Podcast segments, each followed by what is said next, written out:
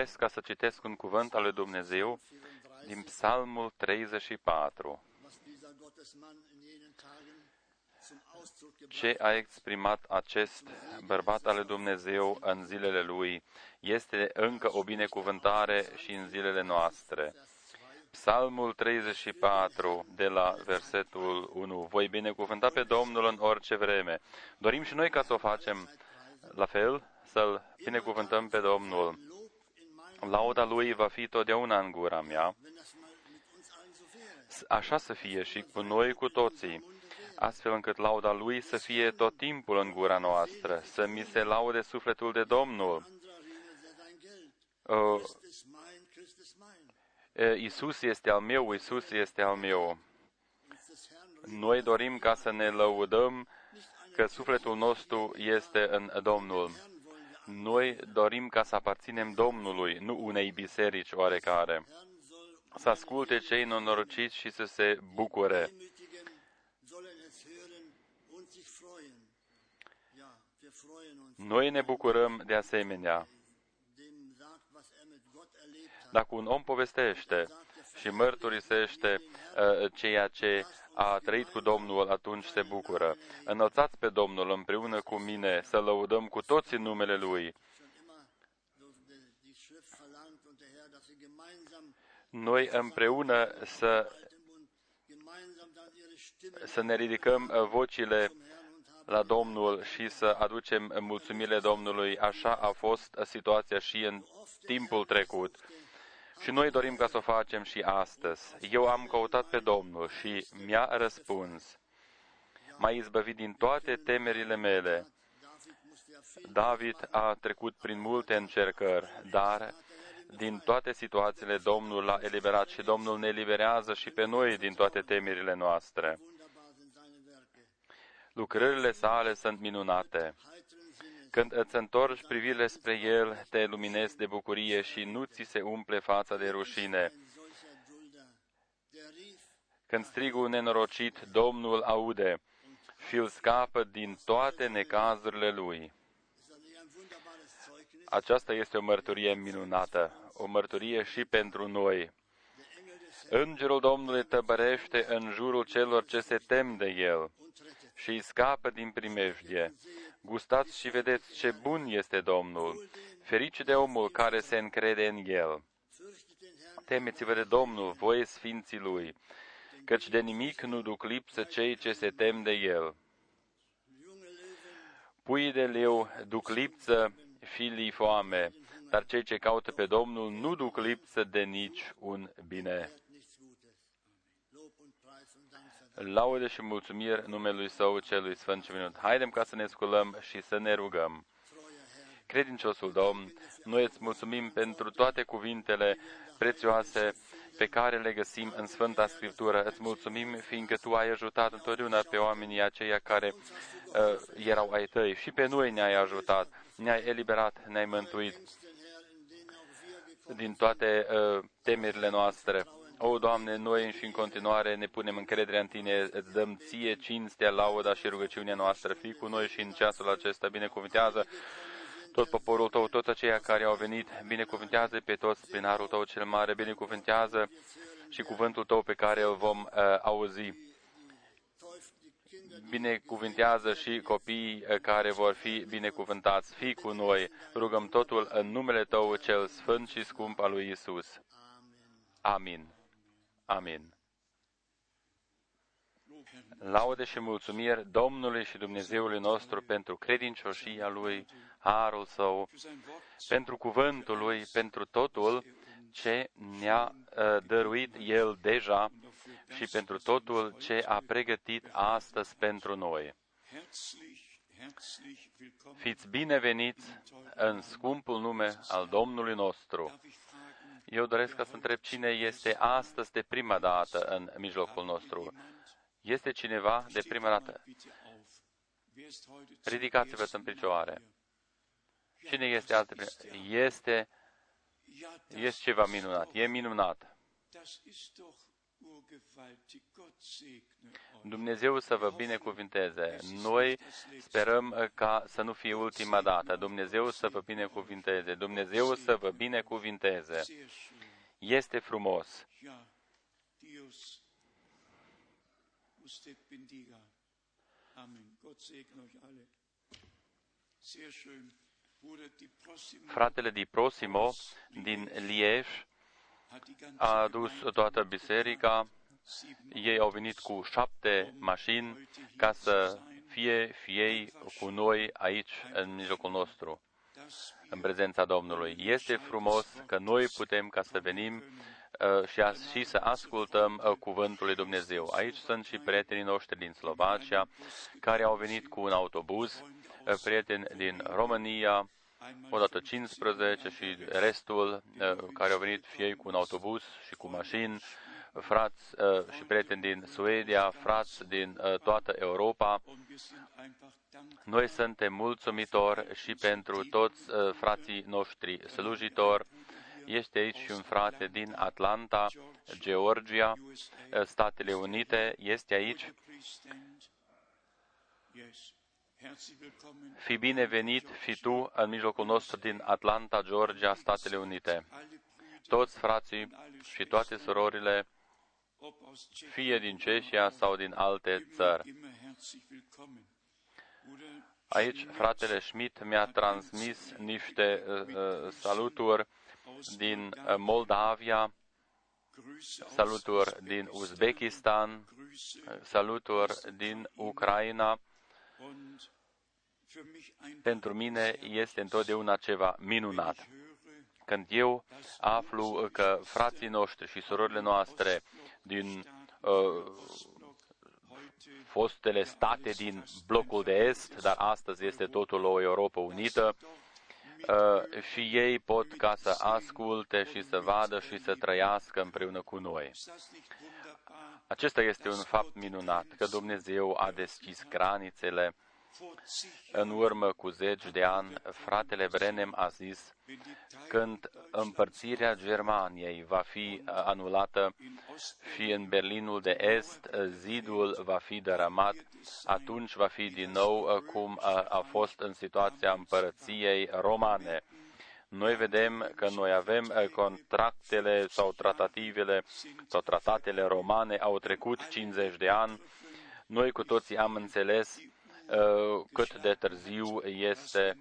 Noi nu trăim doar în timpul sfârșitului, ci am Ende noi trăim la sfârșitul timpului sfârșitului. Fratele Brenem a vorbit și despre acest fapt, uh, unirea, uh, semnele unirilor, uh, timpuri unirilor și noi vedem acest fapt împlinit și în timpul nostru toți și totul se unește, economia, toți, toți se reunifică. Cum am scris noi deja, totul este într-o singură mână, totul este într-o singură mână. Aber Gott, der Herr, Dar Domnul Dumnezeu va fi biruitor.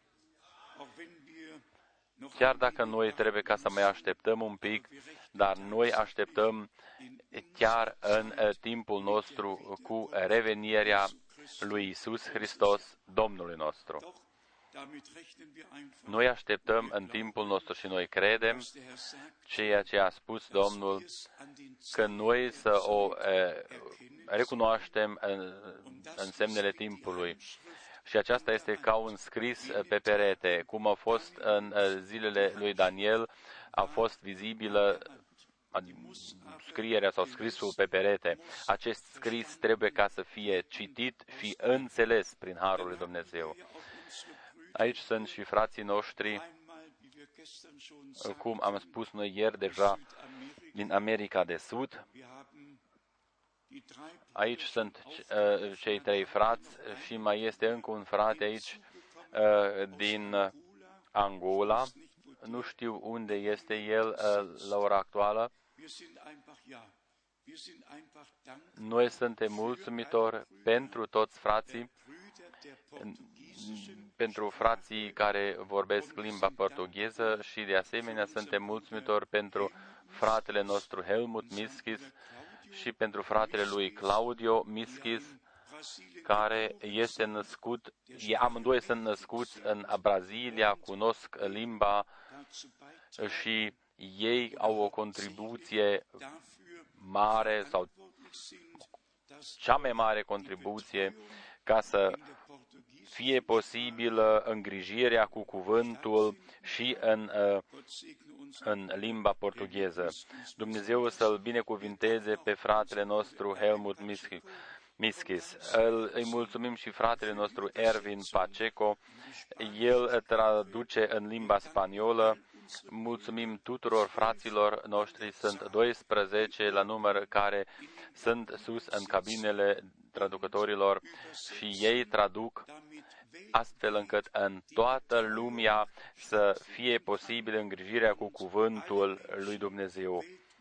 Și pe plan mondial ă, toți oamenii ascultă ceea ce ne-a pregătit Dumnezeu în acest timp, pentru noi în acest timp.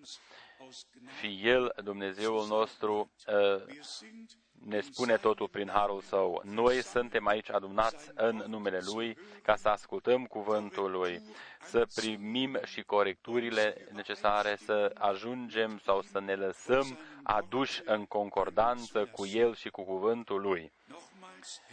Din nou vă spun un binevenit și noi de aici salutăm pe toți pe toți frații noștri și toate surorile noastre care ascultă în toată Europa și în toată lumea. Uh, am fost sunat uh, la telefon de dimineață din Johannesburg, Kinshasa, de pe coasta de Fildeș și din multe, multe alte locuri. Noi suntem mulțumitori, fiindcă și din Chile uh, ne-au sunat. Suntem mulțumitori pentru posibilitățile pe care Dumnezeu ni le-a dăruit ca să fim uniți uh, cu toată lumea, cu credincioșii din toată lumea, de pe tot pământul, astfel încât toți să fie aduși în uh, uh, uh cadență cu cuvântul, să primească cu toții aceeași învățătură. Biserica mireasă să devină un suflet uh, și o inimă. Și noi împreună în toată lumea să trăim uh, lucrarea aceasta minunată de întiere al Dumnezeului nostru. Eu doresc ca să citesc un uh, cuvânt din Apocalipsa 22, Apocalipsa 22, de la versetul 10. Apoi mi-a zis, să nu pecetluiești cuvintele prorociei din cartea aceasta, căci vremea este aproape.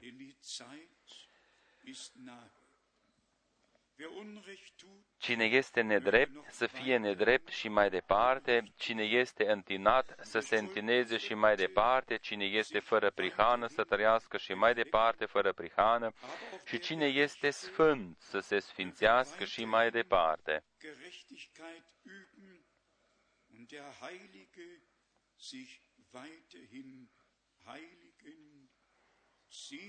Iată, Iată, eu vin curând și răsplata mea este cu mine, ca să dau fiecăruia după fapta lui. Eu sunt Alfa și Omega, cel din tâi și cel de pe urmă, începutul și sfârșitul.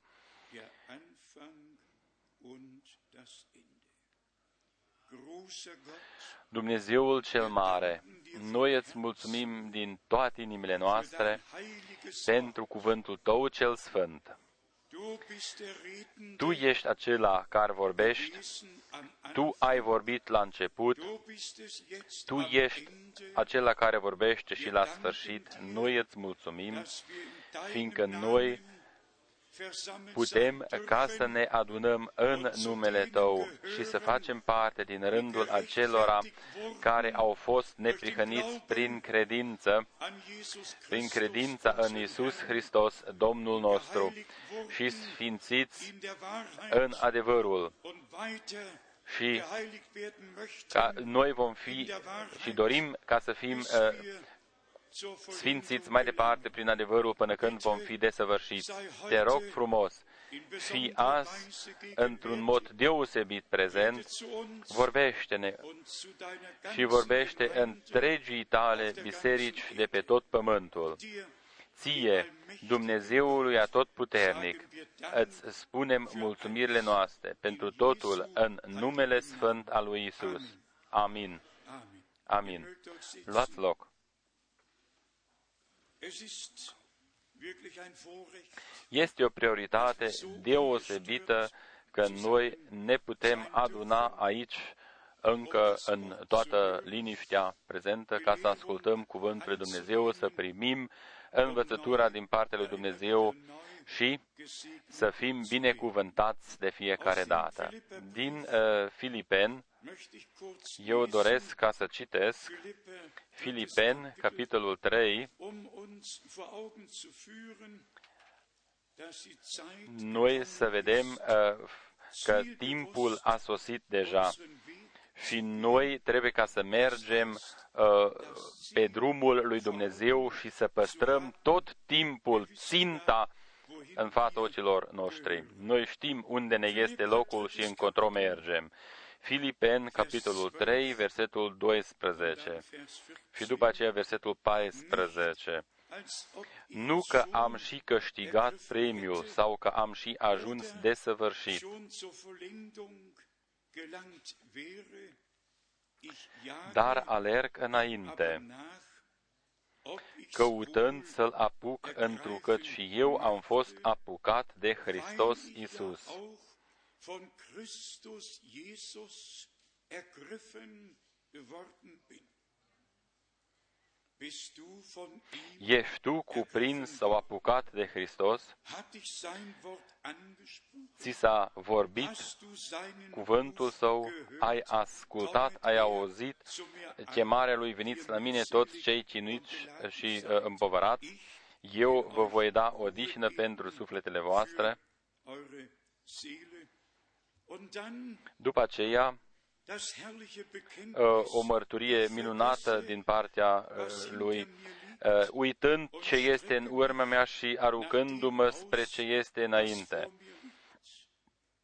Jetzt die Betonung Și acum accentuarea asupra țintei, und jage alerg das spre țintă Ziel im pentru Auge premiul chemării cerești a lui Dumnezeu în Hristos Isus. Jesus ergangene himmlische Berufung Gottes in Aussicht stellt.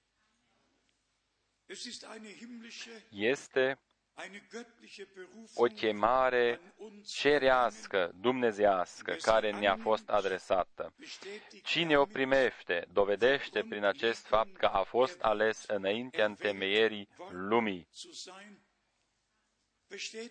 Dovedește prin acest fapt că a in fost die Sohnschaft înfiat, că a căpătat, că a căpătat înfierea prin Isus Hristos, Fiul lui Dumnezeu, așa cum a scris-o Pavel către Galaten în Galaten 4.4 și în alte locuri. in Vers 15 În versetul 15 din Filipen 3 citim, die wir zielbewusst sind, toți aceștia care alergăm spre țintă pentru premiul chemării cerești a lui Dumnezeu în Hristos Isus. auf das Ziel Gândul acesta, dar să ne însuflețească pe toți care suntem desăvârșiți și dacă în vreo privință sunteți de altă părere, irgendetwas anderer Meinung sei, so wird Dumnezeu vă va lumina și în această privință. Noi venim uh, din în diferitele direcții de credință și din biserici und și Freikirchen, biserici libere. jeder și fiecare mai aduce o mică povară, o moștenire religioasă. Dar după aceea vine un moment was nicht mit când Gott noi trebuie ca să punem la o parte totul ce nu este în concordanță cu Dumnezeu și cu Cuvântul lui Dumnezeu.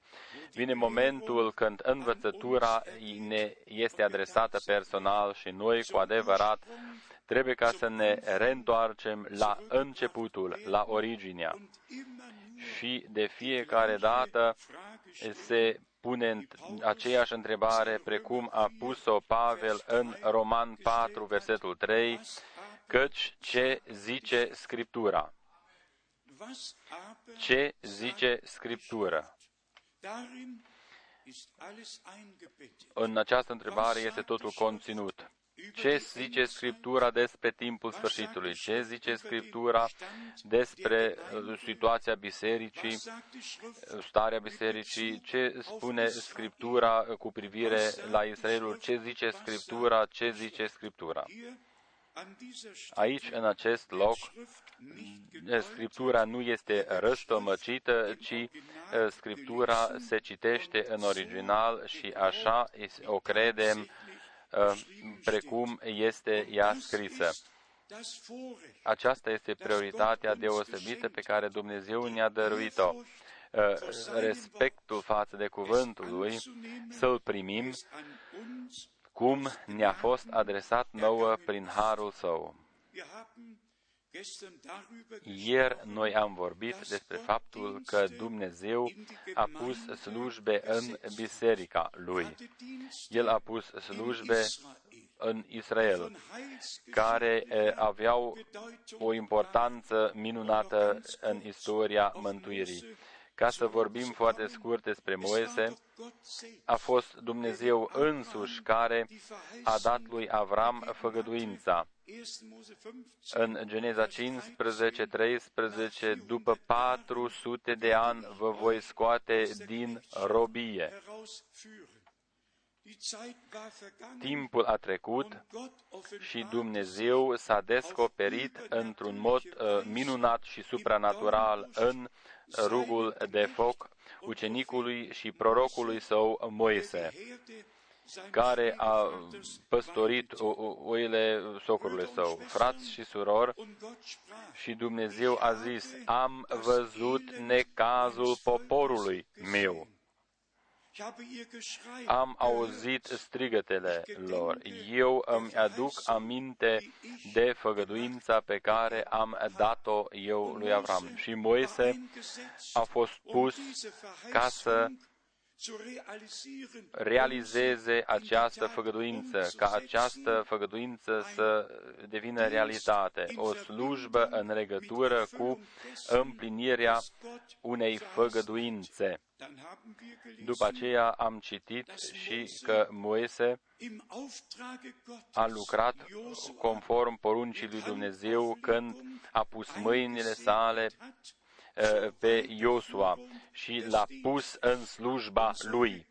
Tot astfel cum Dumnezeu a fost cu Moise la chemarea afară din Egipt, tot astfel a fost Dumnezeu și cu Moise când poporul a intrat în țara făgăduită și când această țară a fost împărțită. Fiecare seminție a primit uh, uh locul său. Fiecare știa unde sunt granițele proprii.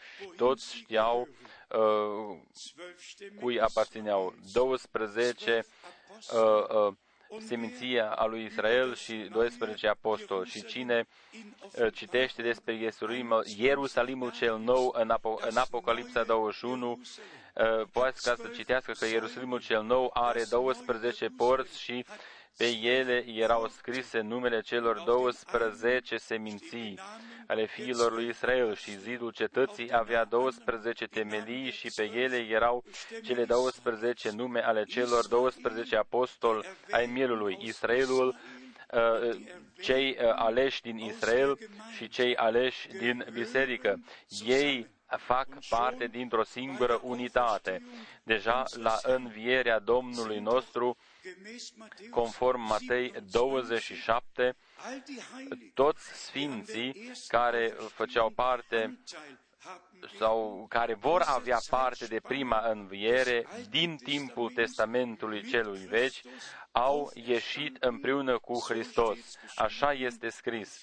Și ei au ieșit în morminte după învierea lui, au intrat în Sfânta Cetate și s-au arătat multora. Și acum, la desăvârșirea Bisericii Nou Testamentale, care iasă afară din toate popoarele, limbile și din toate națiunile, vine și răpirea. Atunci se împlinește că noi vom fi împreună cu Avram, Isaac și cu Iacov, vom fi cu toți desăvârșiții, cu toți aceia care l-au crezut pe Dumnezeu și care au respectat cuvântul lui Dumnezeu. Noi vom fi împreună cu El și vom Uh, sărbători împreună cu ei cina cea mare în slavă. În Matei 22, noi citim despre nunta fiului de împărat și el trimite ucenici ca să invite. Și în Matei 25 noi citim despre cina cea mare în slavă, că cele ce erau gata au intrat cu el în odaia de nuntă și s-a încuiat ușa. Astfel de lucruri nu trebuie ca să mai fie răstălmăcite, ci ele se întâmplă exact așa cum le-a uh, uh, scris Dumnezeu în cuvântul său. Și despre ceea ce se întâmplă în cadrul uh, bisericii, noi nu avem nevoie de un uh, al optelea mesager, nu avem nevoie de nici un om sau persoană care să spună acum eu sunt aici și eu împlinesc Matei 25 începând cu versetul 6. Nu avem nevoie de așa cineva. De fiecare dată vin niște frați cu niște învățături care uh, dezbină biserica. De aceea noi trebuie ca să spunem cine este din Dumnezeu va avea sau va poseda deosebirea dacă ceea ce este spus este în concordanță cu ceea ce este scris în Scriptură. Și atunci noi, de asemenea, trebuie ca să mergem de la verset biblic la verset biblic și să primim astfel lumina din partea lui Dumnezeu și să putem vesti uh, uh, în echilibru, să rămânem în echilibru și să vestim cuvântul lui Dumnezeu în echilibru. Numai așa Dumnezeu poate ca să ne conducă până la sfârșit, până când noi vedem, până când noi să vedem împlinit totul ce am crezut. Ieri am reamintit-o deja, uh, ce fel de învățături uh, există deja în uh, cadrul poporului în timpul sfârșitului. Este de neînțeles că oamenii nu respectă cuvântul lui Dumnezeu, ci ei prezintă doar uh, în deosebirile, descoperirile lor deosebite. Noi spunem doar ceea ce este scris este cuvântul lui Dumnezeu. Dacă, de exemplu, este scris despre cele șapte tunete, nu scrie, uh, uh, ci pecetluiește ce au, ce au spus atunci eu respect acest fapt. Atunci eu știu că Dumnezeu a decis-o în acest mod și așa rămâne. Dar dacă după aceea vine un frate și stă în fața mea și spune, tu nu crezi mesajul. Și eu îi răspund, dar eu răspund acest mesaj în toată lumea de ani de zile și atunci el spune, nu, nu, tu nu o faci așa căci mesajul sunt uh, cele șapte tunete. Eu, după ce l-am întrebat pe acest frate, voi știți, a fost în Johannesburg, după ce l-am întrebat pe acest frate ce sunt cele șapte tunete, răspunsul lui a fost, este o descoperire. Și când am întrebat care este descoperirea, el a spus, este o taină. Și atunci, voi o știți, eu am lăsat uh, uh, jumătate de ceașcă de ceai acolo pe masă și am spus, te rog frumos, am zis la acest frate, dumă înapoi la hotel. Vă spun cinstit, eu uh, spun acest lucru uh, la cazul general. Oamenii uh, au uh, mintea stricată uh, și, și sunt duși în eroare uh, în, în învățătura lor și cu inima lor. Noi însă trebuie ca să respectăm cuvântul lui Dumnezeu să nu trecem uh, sau peste marginile uh, cuvântului.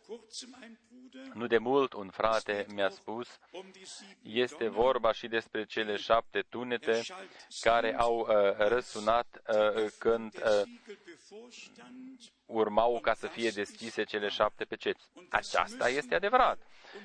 Și noi trebuie ca să facem o deosebire mare între aceste șapte tunete și cele din Apocalipsă. În 28 februarie 1963, înaintea deschiderii peceților, acolo fratele Brenem s-a dus în munți și acolo s-a întâmplat.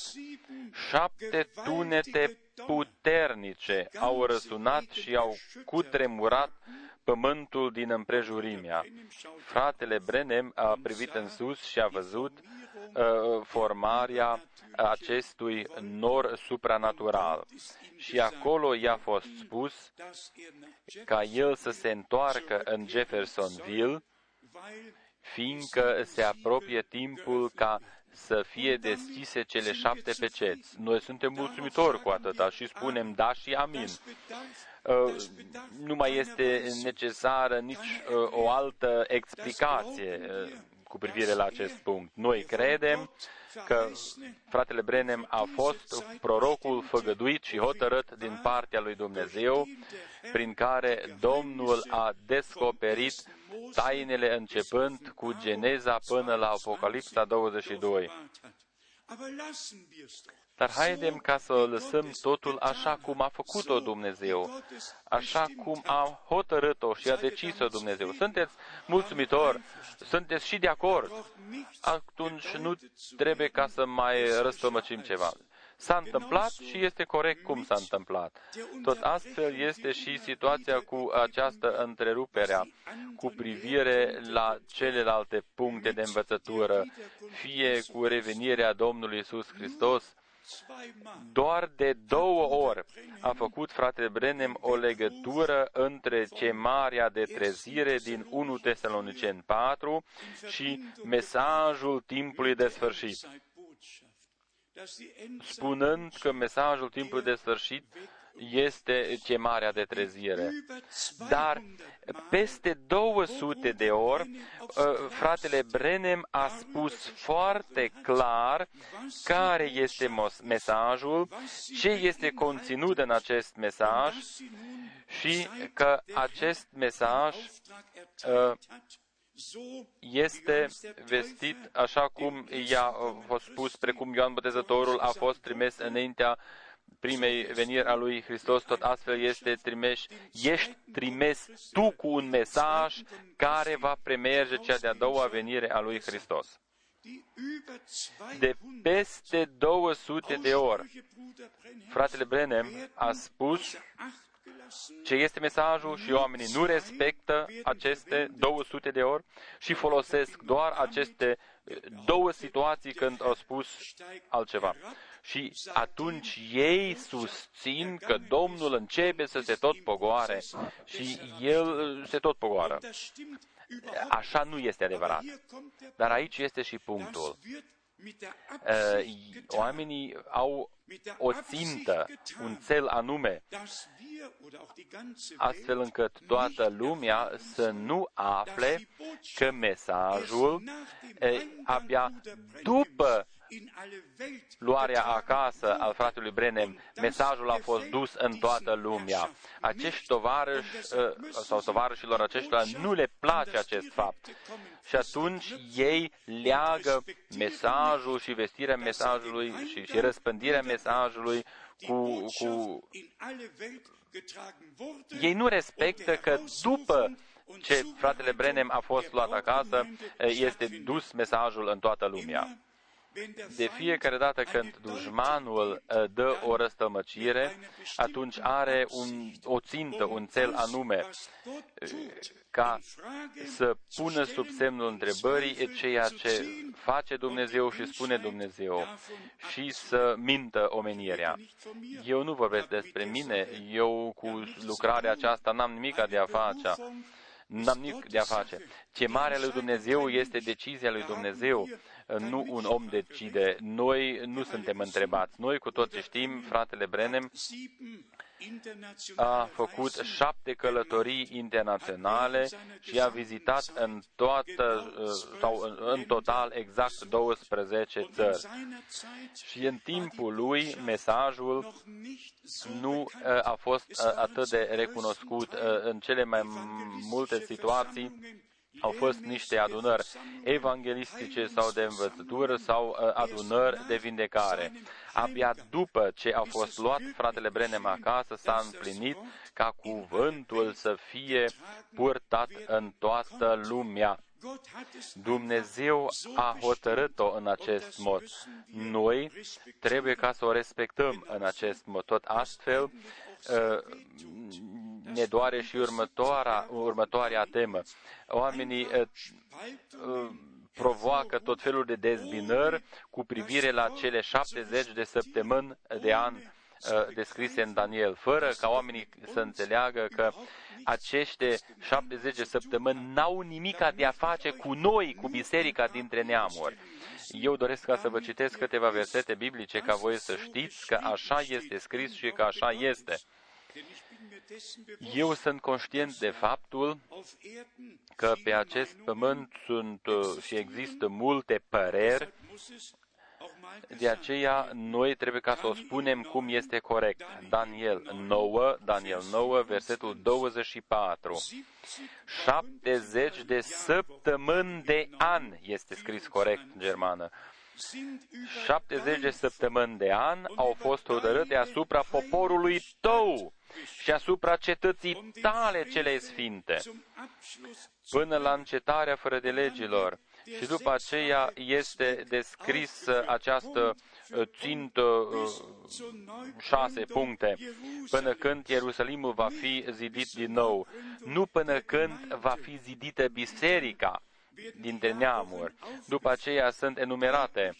Mai exact nu se poate spune și ce trebuie ca să mai știm noi cu toții, de ce a, s-a întâmplat așa. În această legătură, eu doresc ca să citesc din Vechiul Testament, de prima dată din Cronici.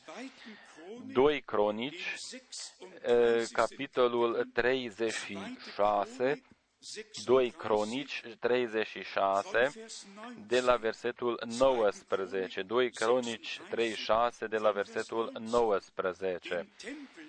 Au ars casa lui Dumnezeu sau templul, au dărâmat zidurile Ierusalimului, au pus foc tuturor caselor și au nimicit toate lucrurile scumpe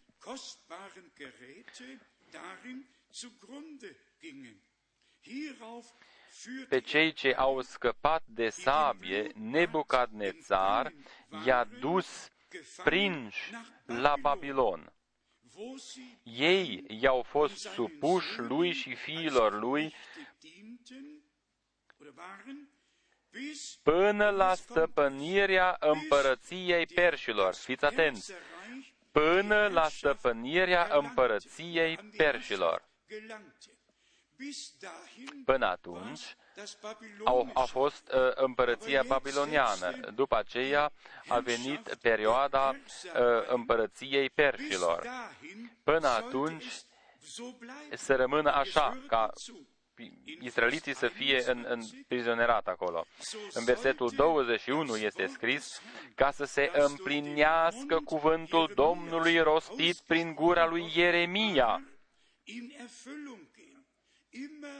de fiecare dată când s-a împlinit timpul, atunci se întâmplă.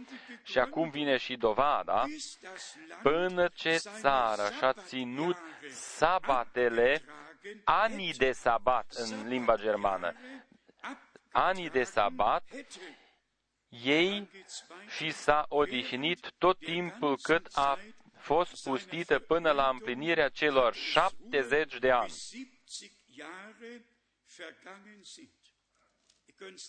Voi puteți ca să o citiți. Esra, capitolul 1, de la versetul 1. Este împlinirea negru pe alb, negru pe alb. În cel din tăi an al lui Cir, împăratul perșilor, ca să se împlinească cuvântul Domnului, rostit prin gura lui Ieremia. Deci, noi ne dăm seama ă, de fiecare dată doar împlinirea cuvântului și din nou împlinirea cuvântului. După aceea, în ă, Levitic, în Leviticul 25, Aici este vorba despre toți frații din toată lumea uh, care sunt și au, au uh, bisericile și să învețe corect cuvântul lui Dumnezeu. Leviticul 25 noi putem citi de la versetul 4 următoarele cuvinte. Dar anul al șaptelea, anul al șaptelea să fie un sabat, o vreme de odihnă pentru pământ, un sabat ținut în cinstea Domnului. În anul acela să nu-ți semen ogorul și să nu-ți tai via, să nu seceri ce va ieși din grăuntele căzute de la seceriș și așa mai departe, să fie un an de sabat. Și acum întrebarea, de ce un an de sabat? De șapte ori șapte ani și după acest, acești șapte ani de sabat a venit uh, uh, ziua Uh, uh, acea minunată. Anul al 50-lea a fost uh, anul de liberare. În Testamentul Vechi, Dumnezeu ne-a vorbit deja în tablourile umbră și a prezentat cu ajutorul lui Israel ce avea de gând ca să facă. Aici, în Levitic 25, în versetul 8 este scris să numer șapte săptămâni de an deci de șapte ori șapte ani și zilele acestor șapte săptămâni de an vor face 49 de ani.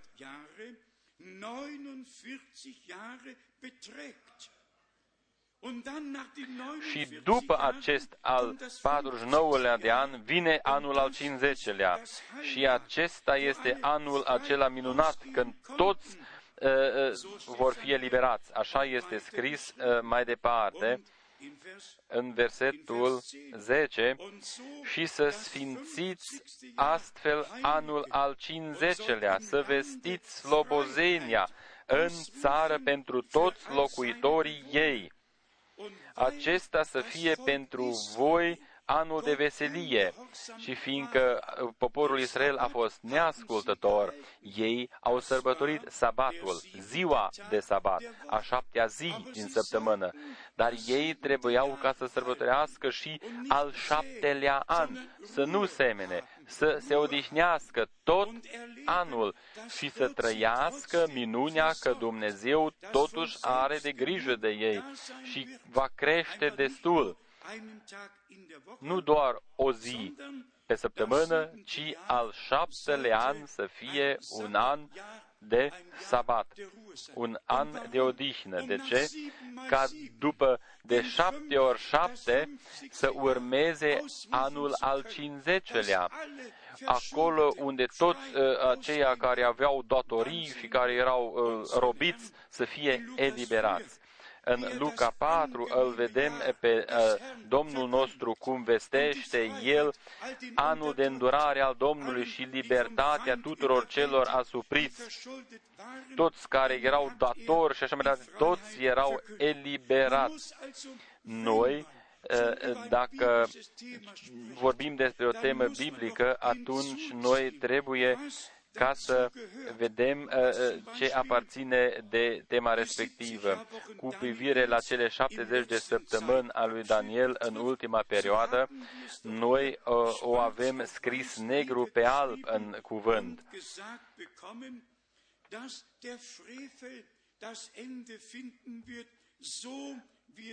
Așa cum este scris aici, în cuvânt. Eu citesc acum din Daniel 9, versetul 27. Daniel 9, 27. El va face un legământ trainic cu mulți timp de o săptămână de an. De o săptămână de an, este scris în germană. Dar la jumătatea săptămânii de an va face să înceteze jertfa și darul de mâncare. Acest verset se referă la Israel, nu la biserica dintre neamuri. Atunci când acest legământ va fi uh, rupt, atunci și pe aripa urăciunilor idolești va veni anul care uh, unul care pustuiește până va cădea asupra celui pustit prăpătul hotărât. Matei 24, de la versetul 15. De aceea, când veți vedea urăciunea pustirii despre care a vorbit prorocul Daniel, așezată în locul sfânt, Cine citește să înțeleagă, noi vedem că totul este descris foarte, foarte exact. Vă spun încă o dată, frați și surori, în această legătură, în acest context, așa cum Dumnezeu a rânduit și a dat slujbele prorocilor, astfel El a pus și slujbele în biserică. Noi trebuie ca să respectăm acest fapt, așa cum este scris când Pavel a început slujba lui, nu a oprit slujba lui Petru. Și când Ioan era pe insula Patmos, doar nu toți ceilalți apostoli uh, au, și-au pierdut slujba lor. O slujbă a completat slujba cealaltă și fiecare slujbă acoperea o, o în Efeseni 4 este scris că cele cinci slujbe sunt puse în biserică ca sfinții să fie pregătiți nu o slujbă, ci slujbele. Cele cinci slujbe sunt date din partea Domnului. Pavel a fost acel bărbat care a subliniat uh, totul cu privire la dezbinări și așa mai departe. El uh, este foarte, uh, uh, foarte serios. El nu a putut ca să suporte învățăturile false. Uh, frați și surori, credeți-mă, și eu, la rândul meu, nu pot ca să le suport. Nu pot ca să le suport. Este ceva străin. Uh, nu uh, are locul în biserica. Și, și acest uh, străin, uh, lucru străin derajează și distruge noi nu avem nevoie de așa ceva. Biserica trebuie ca să trăiască mântuirea și, și vindecarea dumnezească și să fie sfințită în cuvântul adevărului. Aici, în Timotei și în Tit, uh, Pavel uh, a scris despre uh, învățătura adevărată. A apărat-o în Tit, în capitolul 3, Tit, capitolul 3, aici Pavel scrie în Tit 3, de la versetul uh, 10, după întâia și a doua mustrare, depărtează pe acest om sau depărtează de cel ce aduce dezbinări, căci știm că un astfel de om este un stricat și păcătuiește de la sine fiind osândit. Deci, haidem ca să ținem minte că aceasta este descrierea acelora care provoacă dezbinări cu ajutorul învățăturilor străine. Dar nouă ne este dată și o, o poruncă sfântă ca adevărul, cuvântul adevărat uh, să fie vestit. Cuvânt, uh, Dumnezeu păzește asupra cuvântului și păzește asupra celor care vestesc cuvântul său și El păzește asupra bisericii care uh, primește cuvântul din toată inima și crede cuvântul din toată inima. Dacă noi dorim ca să o știm uh, foarte exact, uh, nu de mult, uh, ultima săptămână în Zurich, eu am uh, reamintit-o deja, astfel de oameni care provoacă dezbinări, uh, refuză după aceea pe ucenicii adevărați al lui Dumnezeu. Aceasta este o, o caracteristică mm, principală. Aceste două lucruri nu le pot uh, împăca una cu alta. De, a, de aceea, frați și surori, eu doresc ca să vă dau și uh, o avertizare scrisă de Apostolul Ioan. Eu doresc ca să citesc această avertizare pentru toți frații și toate surorile din toată lumea. Ioan adică a treia scrisoare sau a treia epistolă a lui Ioan, versetul 1. Eu bătrânul, eu bătrânul, către prea iubitul Gaiu pe care îl iubesc în adevăr. E frumos, e frumos. Adevărata dragoste a lui Dumnezeu. Acesta este acel bărbat care a scris cel mai mult despre dragoste. A scris mai mult decât au scris toți apostolii. El scrie, prea iubitole, doresc ca toate lucrurile tale să-ți meargă bine și sănătatea ta să sporească tot așa cum sporește sufletul tău. Să fie și cu noi la fel ca și cu sufletul nostru să sporească totul. Sufletul nostru să primească doar sămânța dumnezească, să nu fie semănate două sămânțe diferite și deosebite în aceeași inimă. Conform Matei 13, dușmanul a semănat sămânța lui când dormeau oamenii. Când dormeau oamenii a semănat sămânța lui. Haidem ca noi să fim treji și să ne rugăm și să fim atenți și să ascultăm ce spune cuvântul lui Dumnezeu și să nu ascultăm ceea ce spun oamenii.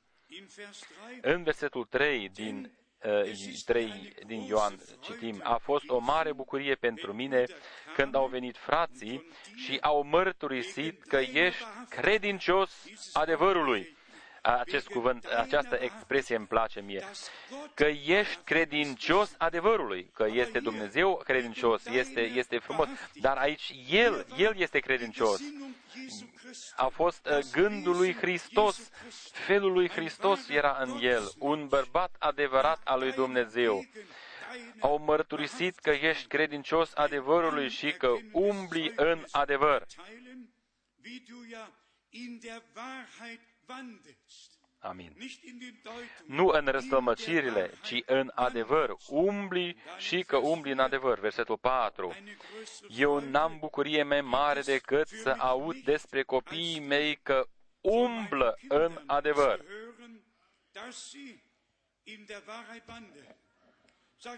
Amin. Amin.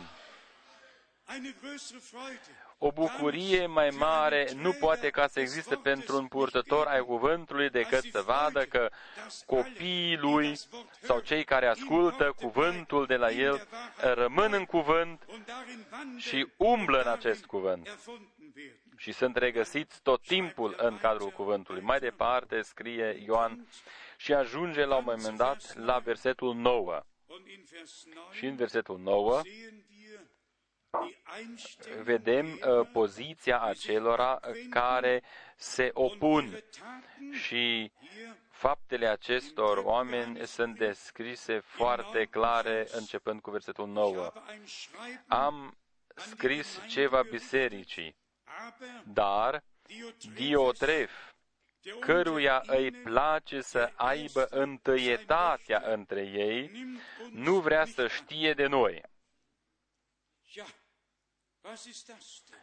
Ce este aceasta? Der größte Gottesmann, Cel mai mare bărbat al lui Dumnezeu din, timp, din timpul acela, ob Paulus, Ioan, fie Pavel, nu știu dacă a trăit Pavel atunci, se spune că Ioan a scris Apocalipsa în jurul anului 96, eu nu știu dacă este așa. În orice caz, el spune, eu bătrânul, eu bătrânul, este scris în limba germană. Trimit uh, uh, liebe Brüder und Schwestern, salutarea mea către Gaiu, iubitul Gaiu. in der ganzen Welt. Dar ascultați, dragi prieteni, în toată lumea, uh, ucenicul cel mai iubit al lui Isus, fratele nostru, Ioan, care era la pieptul Domnului Isus, uh, cum n-a fost altul mai, mai aproape de Domnul. El a fost uh, chemat din partea lui Isus. El a fost dus și pe insula Patmos ca să scrie pentru noi cele 22 de capitole ale Apocalipsei. Domnul Dumnezeu să-i descopere conținutul acestor capitole. Acest bărbat care a primit această prioritate deosebită din partea lui Dumnezeu, lui îi este închisă ușa, fiindcă un diotref a dorit uh, să aibă întâietatea. gesagt hat, ja, nein, den nehmen wir einfach nicht auf. Wer sind diese Menschen, Cine sunt acești oameni die derart handeln? care lucrează în acest mod? Ei sunt pe dos în toată inima lor, sunt uh, pe dos în învățătura lor, sunt pe dos în toată lucrarea lor. Bărbatul cel mare al lui Dumnezeu, voi știți că ei și eu am fost pe insula Patmos, Ich habe die 22 am citit acolo cele 22 de capitole în anul 1982 am fost uh, un timp de o săptămână pe insula Patmos și am citit acolo Apocalipsa deseori și am spus Domnului, iubitul Domn, eu nu sunt Pavel, nici Ioan, aber eine Bitte dar am o, o rugăminte. Der Brennen Nu sunt nici fratele Brenem, dar am o rugăminte. offenbaren Descoperă și mie ceea ce ai descoperit atunci lui Ioan.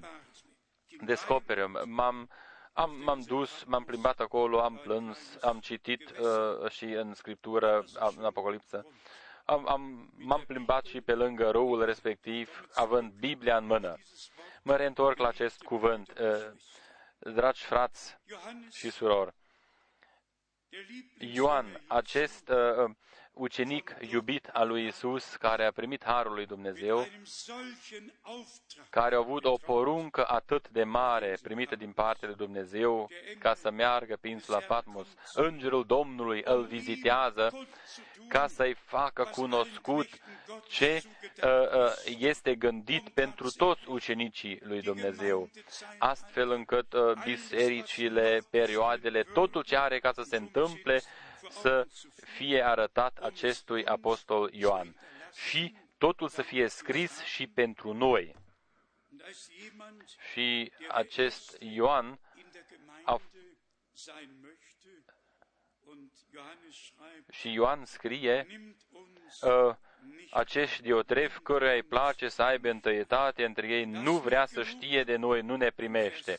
Nu este de ajuns cu atâta, dar în versetul 10 este scris mai departe, de aceea când voi veni, îi voi aduce aminte la faptele pe care le face, er uns căci ne clevetește cu vorbe rele, verdächtigt und dann nu se mulțumește cu atât, für seine Person dar nici el nu primește pe frați, bei sich nu aufnimmt primește pe frați și împiedică pe cei ce voiesc să-i primească und aus der și îi dă afară din biserică. Ich habe aus der Bibel, Eu am citit din Scriptură. aus der Bibel. Din Scriptură am citit. Brüder und Schwestern, Frați și surori, wir leben noi uh, trăim în același timp, în aceeași perioadă. Același lucru se întâmplă și acum. böse Uh, verdächtigt Doar niște clevetieri și, și, și, și und dann alte uh, lucruri rele. După aceea ne închid și ușa. Atunci ei nu mai au nevoie de noi. Atunci ei doresc ca să aibă regia și să decidă asupra oamenilor. Aici este și punctul. Niciun uh, ucenic pus de Dumnezeu decide asupra bisericii. Dumnezeu decide asupra omului respectiv și Domnul este capul întregii biserici. Și toți dem Haupt unter se supun capului. ceea ce citim noi aici se întâmplă chiar și în timpul nostru, în toată lumea. Toți frații care uh, vestesc uh, învățături proprii și răstămăciri, ne închid ușile. Ei doresc ca să fie fără deranj și ei să, să decidă asupra oamenilor. Aici lucrează același duh care a început să lucreze cu uh, creștinizarea forțată sub, sub, uh, sub Constantin cel Mare, când puterea politică, religioasă, pământească s-au, s-au unit ca să ducă pe toți în eroare. Noi, haidem ca să înțelegem ce este scris. Noi nu putem ca să o schimbăm. În versetul uh, 11 scrie Ioan mai departe, prea iubitule, nu urma răul, ci binele. Cine face binele este din Dumnezeu. Cine face răul n-a văzut pe Dumnezeu. Deci, cine este din Dumnezeu și se supune conducerii Duhului Celui Sfânt, este din Dumnezeu. Și dacă are o slujbă din partea lui Dumnezeu, el, acest om, va respecta și slujba altor ucenici ai lui Dumnezeu. Vă știți, când eu l-am auzit de prima dată pe fratele Brenem, am fost convins că el este un bărbat al lui Dumnezeu. Dar eu am vrut ca să știu ce crede și ce învață acest om. Vă spun foarte clar, fratele Brenem a predicat toate predicile din Scriptură și toate predicile lui ne-au readus pe noi înapoi uh, în și la Scriptură. Noi mulțumim lui Dumnezeu pentru adevărul uh, prin care a fost vestit cuvântul prin fratele Brenem. Dar nouă ne-a fost arătat încă o dată Ioan, acest uh, ucenic iubit de Domnul Isus, care a stat și el lângă cruce și Domnul a spus, aici este mama ta, aici este fiul tău. Uh, și a predat Maria uh, lui Ioan. Un uh, ucenic iubit al lui Isus, acest ucenic Ioan este pe Patmos și primește descoperirea Apocalipsei. Și după aceea ușa se închide, fiindcă un uh, diotref uh, căruia îi place să aibă întâietatea între uh, cei uh, de acolo îi închide ușa. Așa se întâmplă și astăzi în toată lumea, niște oameni care n-au nicio chemare din partea lui Dumnezeu, ei au folosit un pic situația actuală ca să mintă pe oameni. Vă spun cinstit, eu nu sunt plătit din partea oamenilor respectivi, Uh, vă spun foarte cinstit, uh, de prima dată ei uh, doresc ca să fie păstor. După aceea găsesc un citat din, din frate, al fratelui Brenem, zeciuiala este al păstorului și atunci toți trebuie să nu pună zeciuiala pentru scopul bisericii, ci să dea zeciuiala păstorului soția păstorului merge cu plasa ei și ia uh, toate monedele. Eu am văzut acest lucru, eu am fost martor, am văzut-o. Și după aceea am, eu am locuit la un păstor de acesta și am văzut ce au făcut ei cu banii. Oamenii sunt subjugați și habar n-au. Și ei nu primesc uh, uh, vestirea adevărată a lui Dumnezeu care este hotărâtă pentru timpul acesta. Vă spun uh, deja astăzi. Până la sfârșit, nu va rămâne așa. Domnul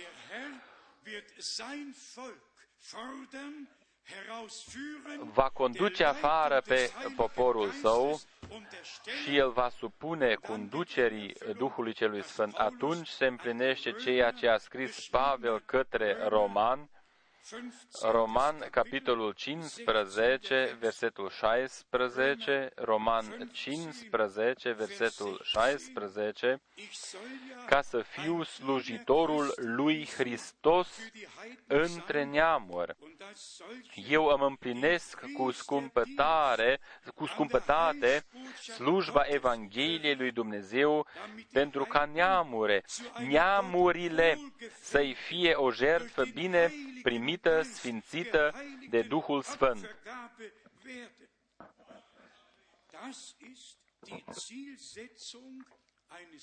Aceasta este ținta unei slujbe pe care a pus-o Dumnezeu în biserică. Versetul 17. Eu dar mă pot lăuda în Isus Hristos în slujirea lui Dumnezeu. Căci n-aș îndrăzni să pomenesc nici un lucru pe care să nu-l fi făcut Hristos prin mine. Acesta este un lucru minunat. Nu eu, Pavel, nu, nu, am făcut cu tare și cu tare lucru. Nu, nu, Hristos a făcut-o prin mine. El m-a folosit pe mine ca unealta lui, a folosit gura mea ca să dau mai departe cuvintele sale, a folosit mâinile mele ca să fie puse peste bolnavi, ca ei să fie vindecați din partea Domnului căci n-aș îndrăzi să pomenesc niciun lucru pe care să nu-l fi făcut Hristos prin mine, ca să aducă neamurile la ascultare de El, fie prin cuvântul meu, fie prin faptele mele. Aceasta este ținta. Doar pe calea credinței și calea ascultării vom putea ajunge la țintă. Aceasta este, este și ținta mesajului timpului de sfârșit pe care Dumnezeu ni l-a dăruit prin harul său cel mare. La sfârșit să existe o biserică fără pete și fără zbărcituri, aceasta să se înfățișeze în fața Domnului, cum este scris în Efeseni 5, 27. O ceată răscumpărată prin sângele Lui, pecetluită cu Duhul Sfânt după ce noi am primit cuvântul adevărului. Cum a zis fratele Brenem la sfârșit, dacă Dumnezeu ne dă pecetea lui, atunci este închis totul ce a pus el în interiorul nostru și nimica nu poate ca să mai intre sau să fie pus în noi. Astfel trebuie ca să se întâmple din nou acum. Frați și surori, nu este vorba doar despre mine, ci este vorba despre tine, este vorba despre toată Biserica lui Isus Hristos în toată lumea. Nu este permis niciun amestec, nimica ce nu îi poate ca să reziste în fața lui Dumnezeu, nicio răstălmăcire, fie despre cele 70 de săptămâni despre revenirea Domnului sau răstălmăciri cu privire la Matei 24, lăsați totul așa cum este scris și lăsați ca să se împlinească așa cum a hotărât-o și a spus-o Dumnezeu. Nu eu păzesc asupra cuvântului său, El păzește asupra cuvântului său. El păzește asupra cuvântului său. Și fiindcă eu am primit cuvântul lui, păzește El și asupra mea. Și dacă tu primești cuvântul lui, atunci păzește și asupra ta. După aceea nu mai există niciun fel de necaz. Atunci uh, tu poți ca să accepti uh, slujba lui Moise, Iosua și tuturor prorocilor și apostolilor și uh, slujba lui Ioan Botezătorului, slujba lui Petru, să o, găse, să o regăsești în Scriptură de asemenea, uh, acel Petru care de Rusalii, când a fost biserica uh, nou testamentală zidită, el, Petru, a avut prioritate ca să rostească prima predică și el a zis, pocăiți-vă și fiecare dintre voi să fie botezat în numele lui Isus Hristos spre iertarea păcatelor voastre, apoi veți primi darul Sfântului Duh. Und siehe da, Și iată, die Auswirkungen uh, rezultatul a fost foarte minunat prin uh, puterea Duhului Celui Sfânt, dass ca în acea zi, în ziua aceea, la numărul ucenicilor s-au adaus aproape 3.000 de suflete. Astfel este scris și în Faptele Apostolilor 2, versetul 41. Brüder und Schwestern, Frați și surori, das muss in jeder în Andacht gesagt fiecare werden. adunare trebuie ca să o spunem, așa cum a fost prima predică, așa trebuie ca să fie și ultima, și penultima, și pentenultima. Așa trebuie ca să fie fiecare predică sub conducerea Duhului Celui Sfânt. Nu există o altă Evanghelie. Există doar niște oameni care uh, au întors uh, Evanghelia și Pavel a spus tot să fie anatemă care propovădesc o altă Evanghelie sau o Evanghelie deosebită de aceea pe care v-am propovădit-o noi.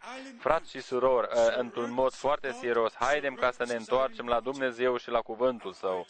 Și astăzi un cuvânt îl adresăm tuturor acelora care doresc ca să-și predea viața lor uh, Domnului, care s-au uh, pocăit, care au primit iertarea păcatelor prin credință și uh, care au găsit pace cu Dumnezeu. Astăzi, voi aveți posibilitatea să fiți botezați, să fiți botezați biblic.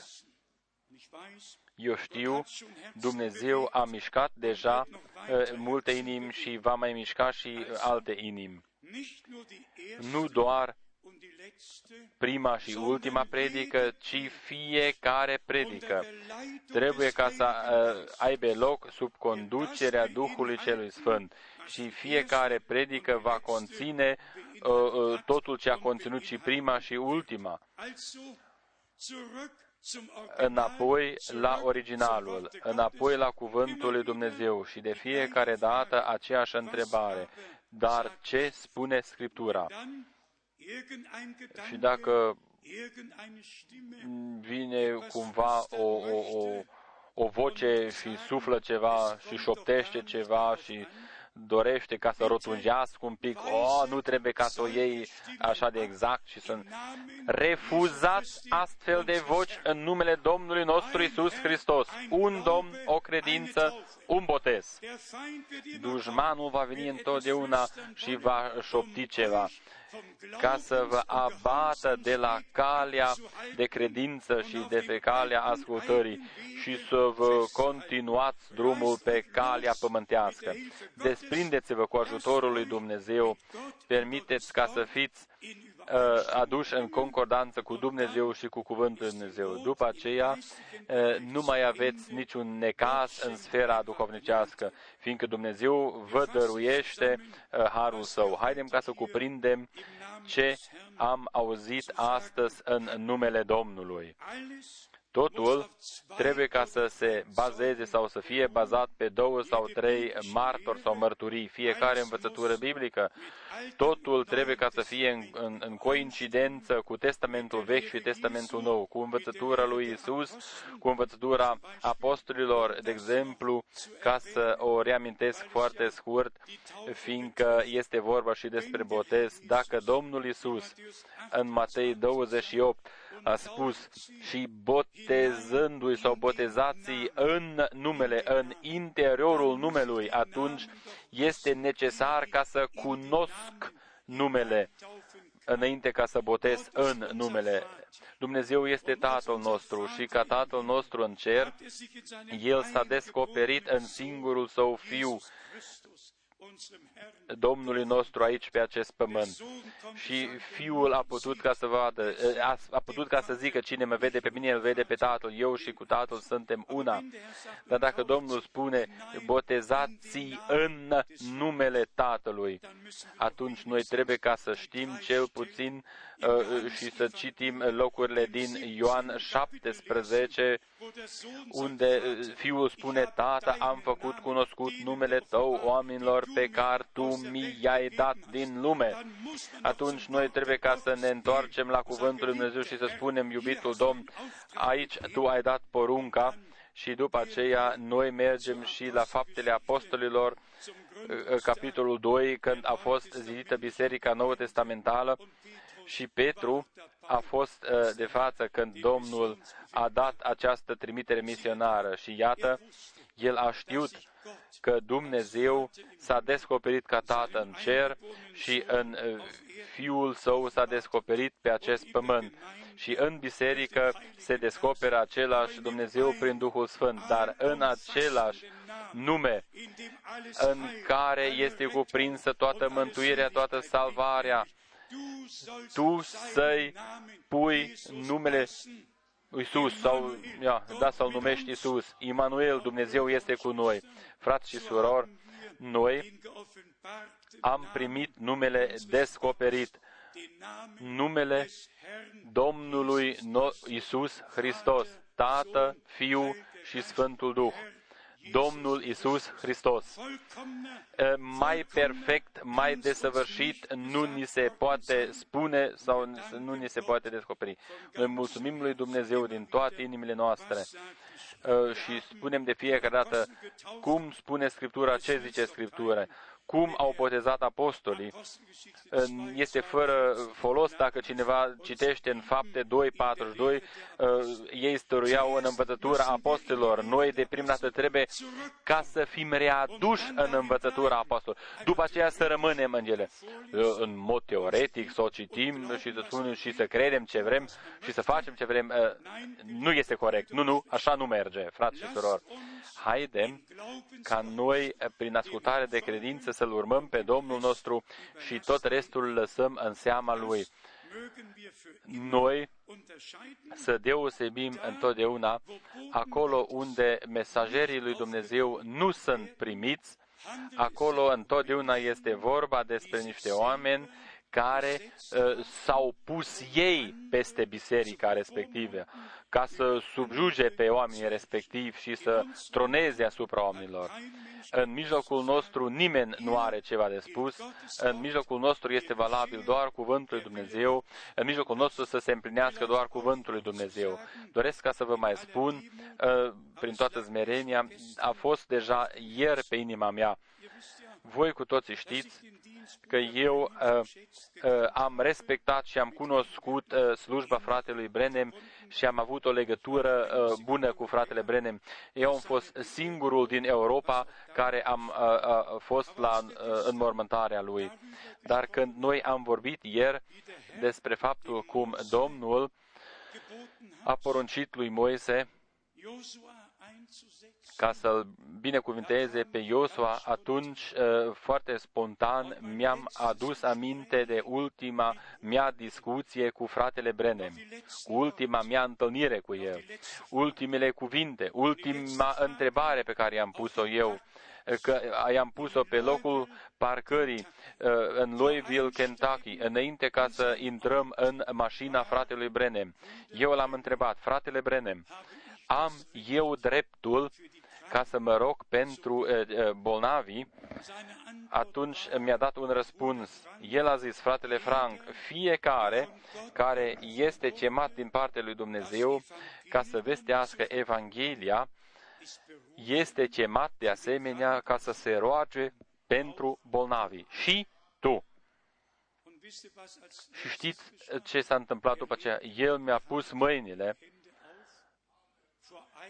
înainte ca să intrăm în mașina lui pe acest locul de parcare în Louisville din Kentucky.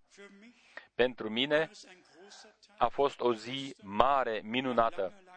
După mulți ani mi-am amintit de această situație, că un bărbat al lui Dumnezeu, o spun foarte serios și în teamă față de Dumnezeu, o astfel de slujbă, niciun apostol nu a avut-o uh, înaintea lui până în zilele noastre a fost un cuprins al întregului plan pe care Dumnezeu l-a vestit uh, și a făcut în Testamentul Vechi și Nou.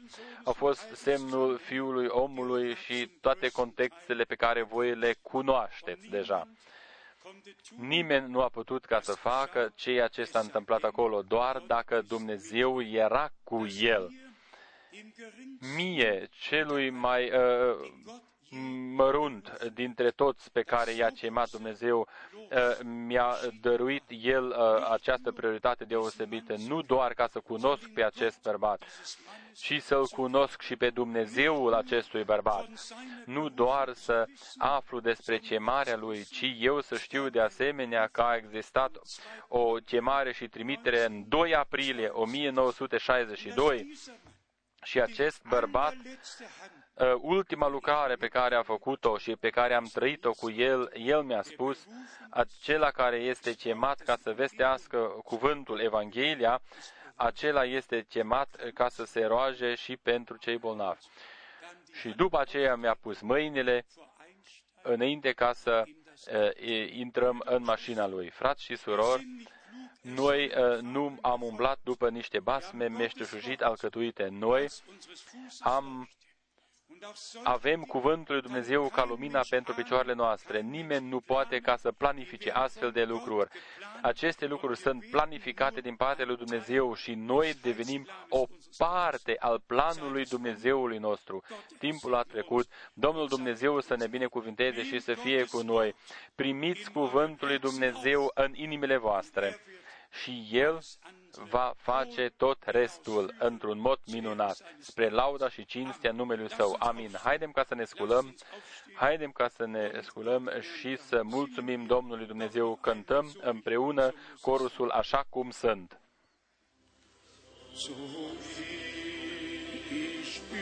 Așa cum sunt, așa trebuie ca să fie. Corusul este cunoscut. Nicht meine Kraft, nur du allein. Dein Blut wäscht mich von Sünden rein. O Gottes Lamm, ich komm, ich komm.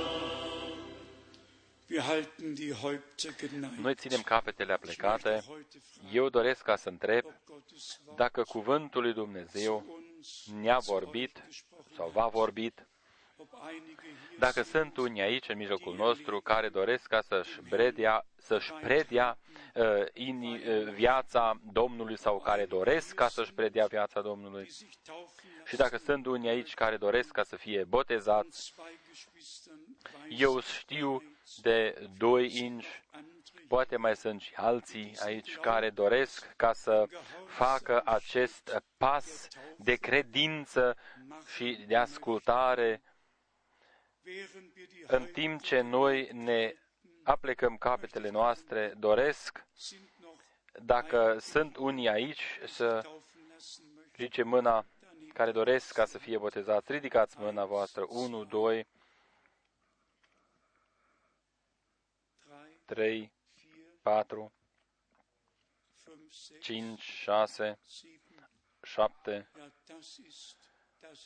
Este frumos. Veniți cu toții în față. Noi ne vom ruga pentru voi.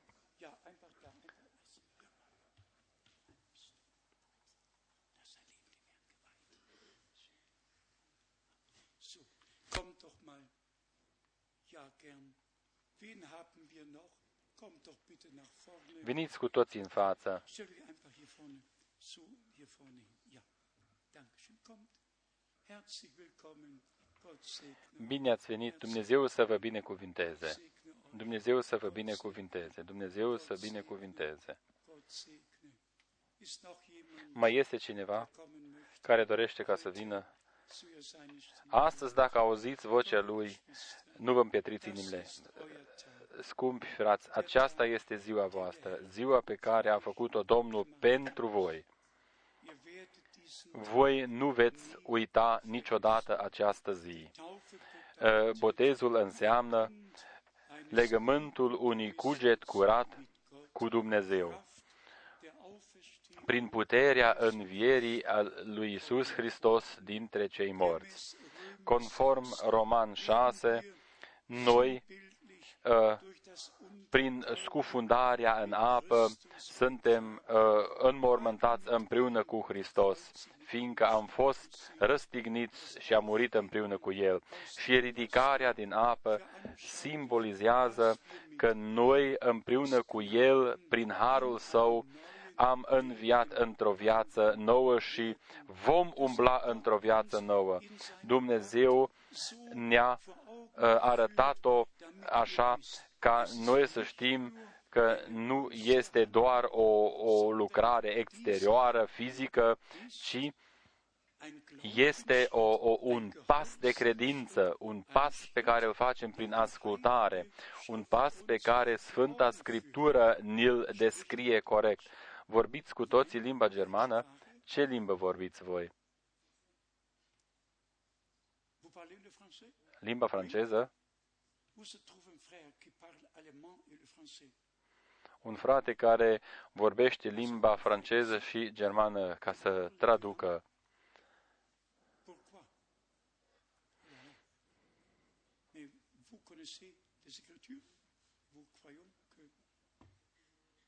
Jésus est votre sauveur. Ja, d'accord. Merci.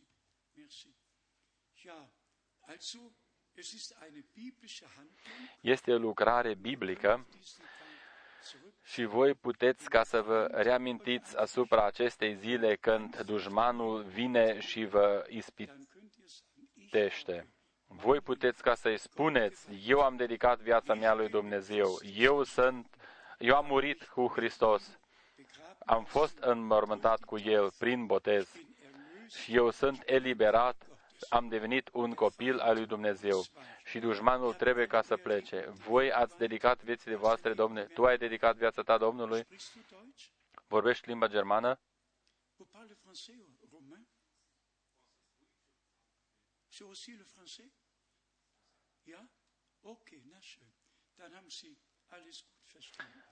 Ja? Okay, na schön. Dann haben Sie alles gut verstanden. Haidem ca să ne rugăm. Tată Ceresc, noi ne rugăm pentru frații și surorile noastre, ca Tu să-i binecuvintezi, să binecuvintezi și botezul, să-l binecuvintezi și pe fratele Paul Schmidt, care va face acest botez și binecuvântarea Ta să însoțească pe frații și surorile noastre până când ei vor vedea împlinit totul ce au crezut. Lăudat și slăvit să fii Tu,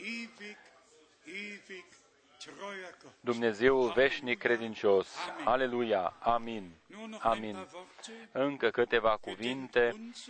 Gândiți-vă la noi în rugăciunile voastre, gândiți-vă la toți aceia care poartă cuvântul, și noi transmitem saluturile noastre fraților noștri din America de Sud.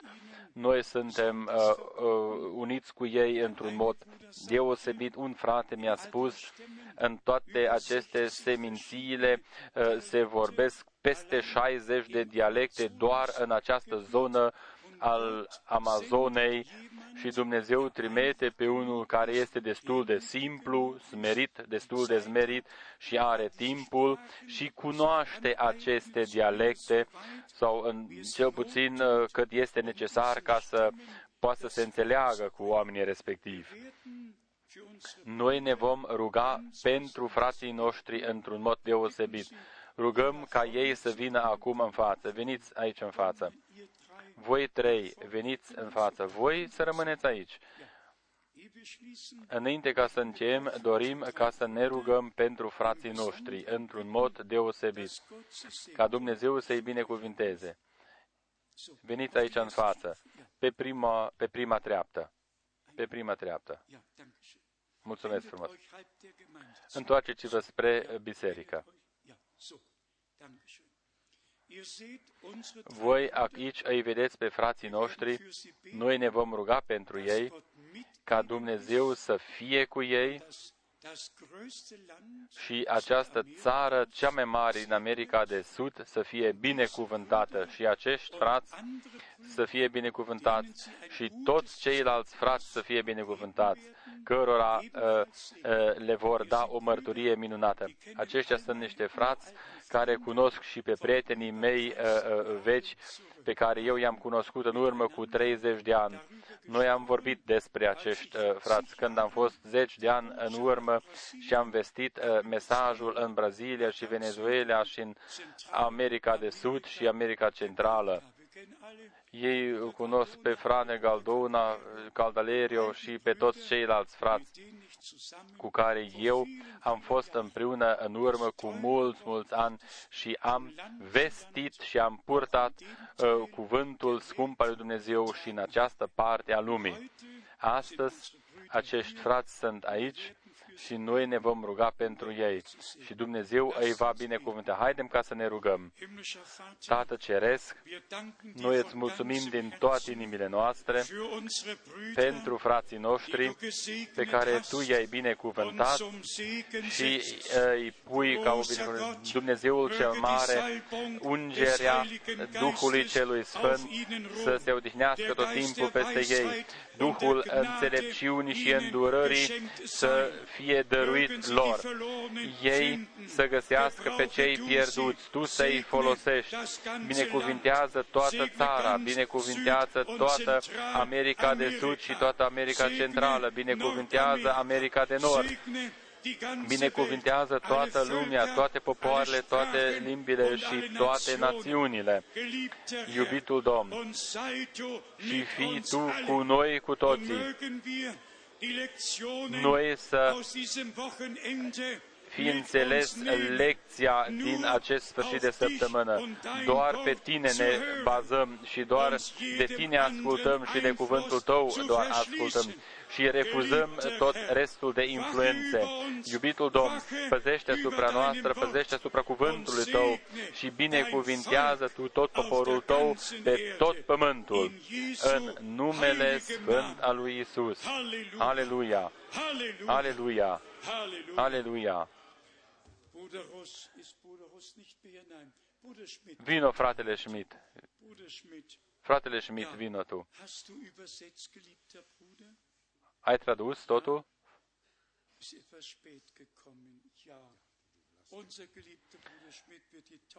Fratele Schmidt va face botezul, spune câteva cuvinte. Ce să mai spun? Salutările au fost deja transmise. Acum este doar vorba ca noi să le împlinim, să împlinim cuvântul auzit și să trăim cuvântul.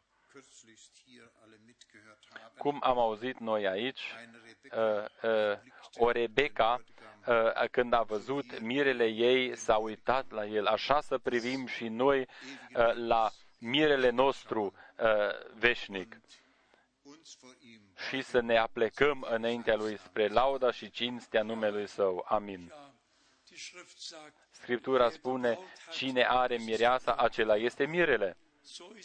Așa este în uh, sfera pământească și este și în cea duhovnicească. Și cine face parte din rândul miresei, ascultă chemarea mirelui. Toți ceilalți refuză, dar doar cine face parte din rândul bisericii mireasă ascultă acum chemarea mirelui. De aceea noi ascultăm de ceea ce spune Duhul bisericilor. Doresc ca să transmit și eu saluturi în Ceșia, Slovacia, în toate țările și în România, în toată Europa, fratele nostru din Atlanta, uh, ia și tu saluturi. Domnul Dumnezeu să vă binecuvinteze, fratele din Marseille, de, în toate țările luați saluturi din partea noastră. Dumnezeu să vă binecuvinteze și să fie cu voi. Noi uh, respectăm într-un mod deosebit că voi veniți și că avem uh, posibilitate ca să ascultăm împreună cuvântul Lui Dumnezeu și toată lumea să afle că există oameni care cred cuvântul ceasului prezent, care au primit mesajul pentru timpul prezent și că există niște oameni, că există o biserică al Domnului pe acest pământ care rămâne doar în cuvântul lui Dumnezeu și nu uh, trece de marginile uh, Scripturii. Toate popoarele, toate limbile uh, in allen Sprachen și din toate națiunile, uh, adică poporul lui Dumnezeu din toate popoarele, limbile și națiunile să fie binecuvântate. Domnul să vă binecuvânteze și pe voi, frații mei, uh, și Domnul Dumnezeu să uh, fie o binecuvântare pentru voi și cu voi. Cântăm corusul Aleluia, fi slăvit! Halleluja, sei gepriesen. Halleluja, Aleluia, fi slăvit, Aleluia, Amen! Halleluja, fi slăvit! Halleluja, sei gepriesen. O, Doamne, binecuvintează-ne acum! Amen. Amin. Amin.